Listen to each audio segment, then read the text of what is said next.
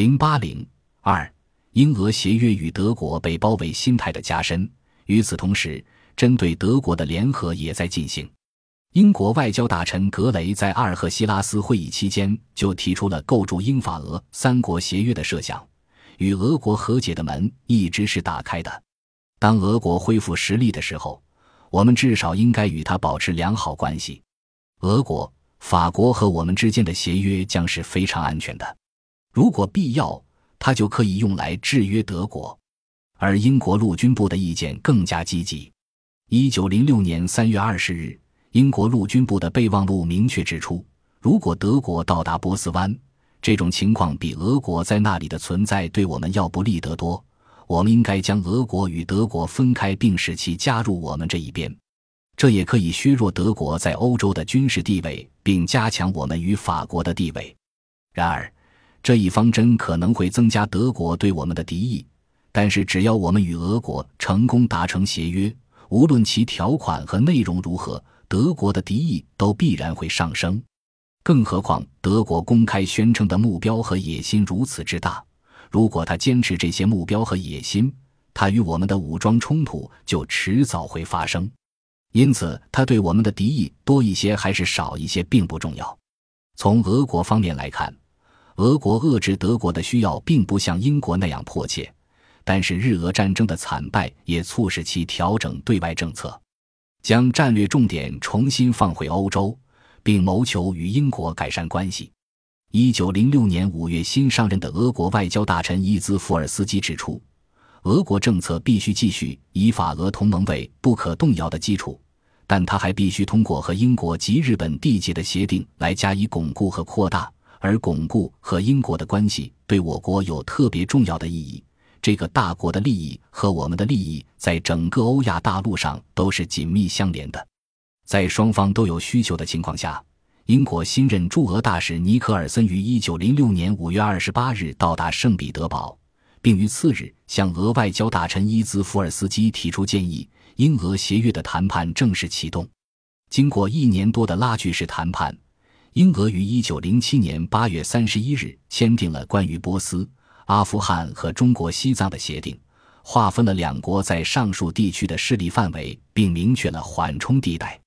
这样，英俄协约将两国间矛盾最为集中的部分消除了。虽然没有明确的反德色彩，但客观上确实对德国的外部安全环境形成了巨大的冲击。在英俄协约谈判的前后。英国政府在理念层面的变化尤其值得注意，特别是在威胁判断和对德国的定位上。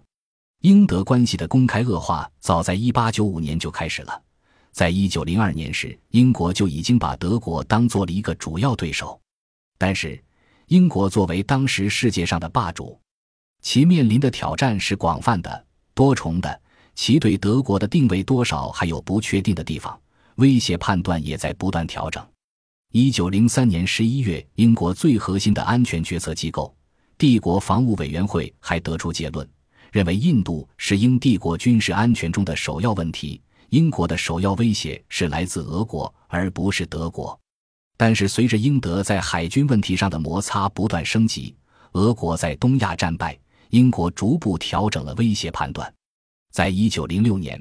英国政府对自己在中东和印度的地位和利益进行了重新评估，认为英俄之间的矛盾已经下降到可以调和的程度。驻印度的英军司令提出的加强力量以应对俄国威胁的要求被英国政府拒绝。到一九零七年一月，英国外交部官员埃尔克劳写了一份长达二十四页的题为《英国对法德关系现状的备忘录》。这一份备忘录在英国对外政策。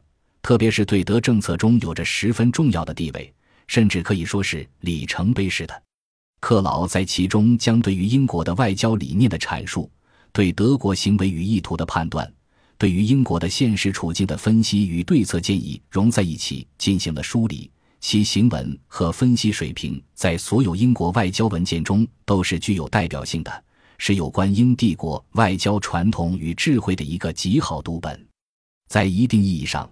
克劳的这份备忘录与半个世纪以后乔治·凯南的八千字电报有异曲同工之处。其核心观点就是德国政府习惯于采取进攻性的政策，无论其具体意图如何。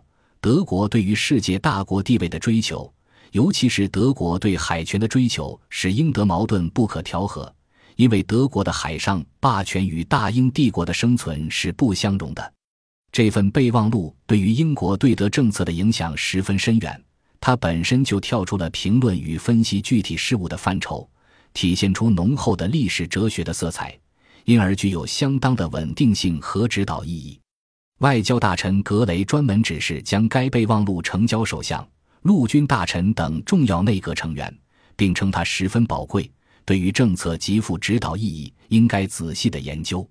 可以说，从克劳备忘录开始，英国对德遏制的政策逐步走向了系统化、明确化和长期化。德国的决策曾自然意识到了这种变化的严重性。第一次摩洛哥危机以后。德国发现英法协约不仅没有松动，反而更加紧密，而且反德军事同盟的色彩也日益明显。一九零六年九月，德国政府收到报告，称在摩洛哥危机期间，英法开始进行军事协作的谈判。到一九零七年初，德国驻英大使梅特涅怀疑英法之间已经有了某种程度的军事协定，并提醒比洛，如果德国因摩洛哥而进攻法国。英国将援助法国。一九零七年八月三十一日，英俄协约签署是对德国的又一次沉重打击。为了避免国内情绪激化，宰相比洛指示德国各大报纸应该平静对待英俄协约，称其为一项势力范围的划分，不应将其当做一个军事同盟或是对德国的威胁。但事实上，德国的决策者对此认识的十分清楚。威廉二世本人就评价说。欧洲的形势对我们更加不利了，而就在同一年，英国与德国之间的海军竞争已经发展成了完全意义上的军备竞赛。即英国在一九零六年下水第一艘无畏舰后，德国第二个补充法案预案公布，决心大规模建造无畏舰。两国之间的无畏舰竞赛由此开始。德国此举使英国国内形成了普遍共识。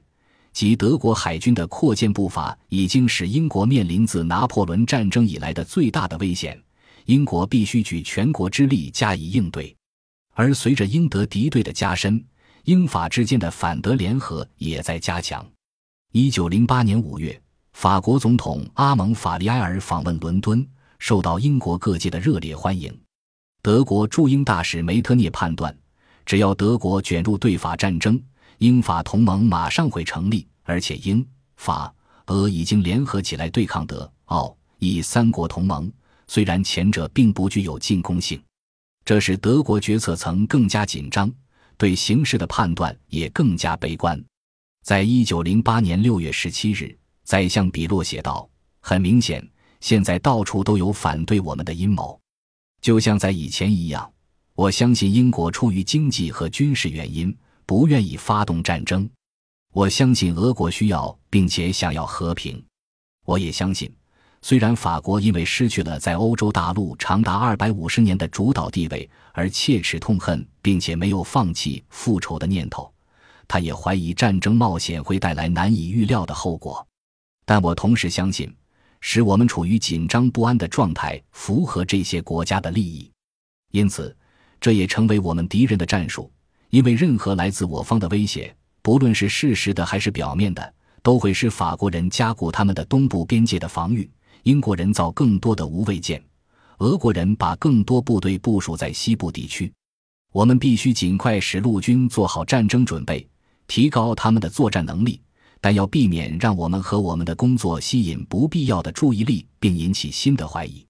总体来看，到一九零八年左右。就是世界政策推行十年以后，其后果已经得到了比较充分的体现。德国的外部环境发生了巨大变化，战略上被包围基本已经成为决策层的共识。在世界政策已经遭到明显挫败、安全环境恶化严重的情况下，德国决策者对于是否进一步推进这一政策，特别是海军政策，产生了分歧。部分人主张重新将重点放到大陆政策和陆军建设上来。比洛在一九零八年八月十六日给荷尔斯坦因的信中首次提出，在德国财政改革完成后，要降低造舰速度。如果到时我还是宰相的话，我不会再允许这种伊卡洛斯式的飞翔。这不仅仅是因为外交政策的原因，也有国内政策的考虑。我们不能够同时拥有最大的陆军和最大的海军。我们不能削弱陆军，因为我们的命运将最终在路上决定。这种分歧一直到一九一四年世界大战爆发前都没有解决。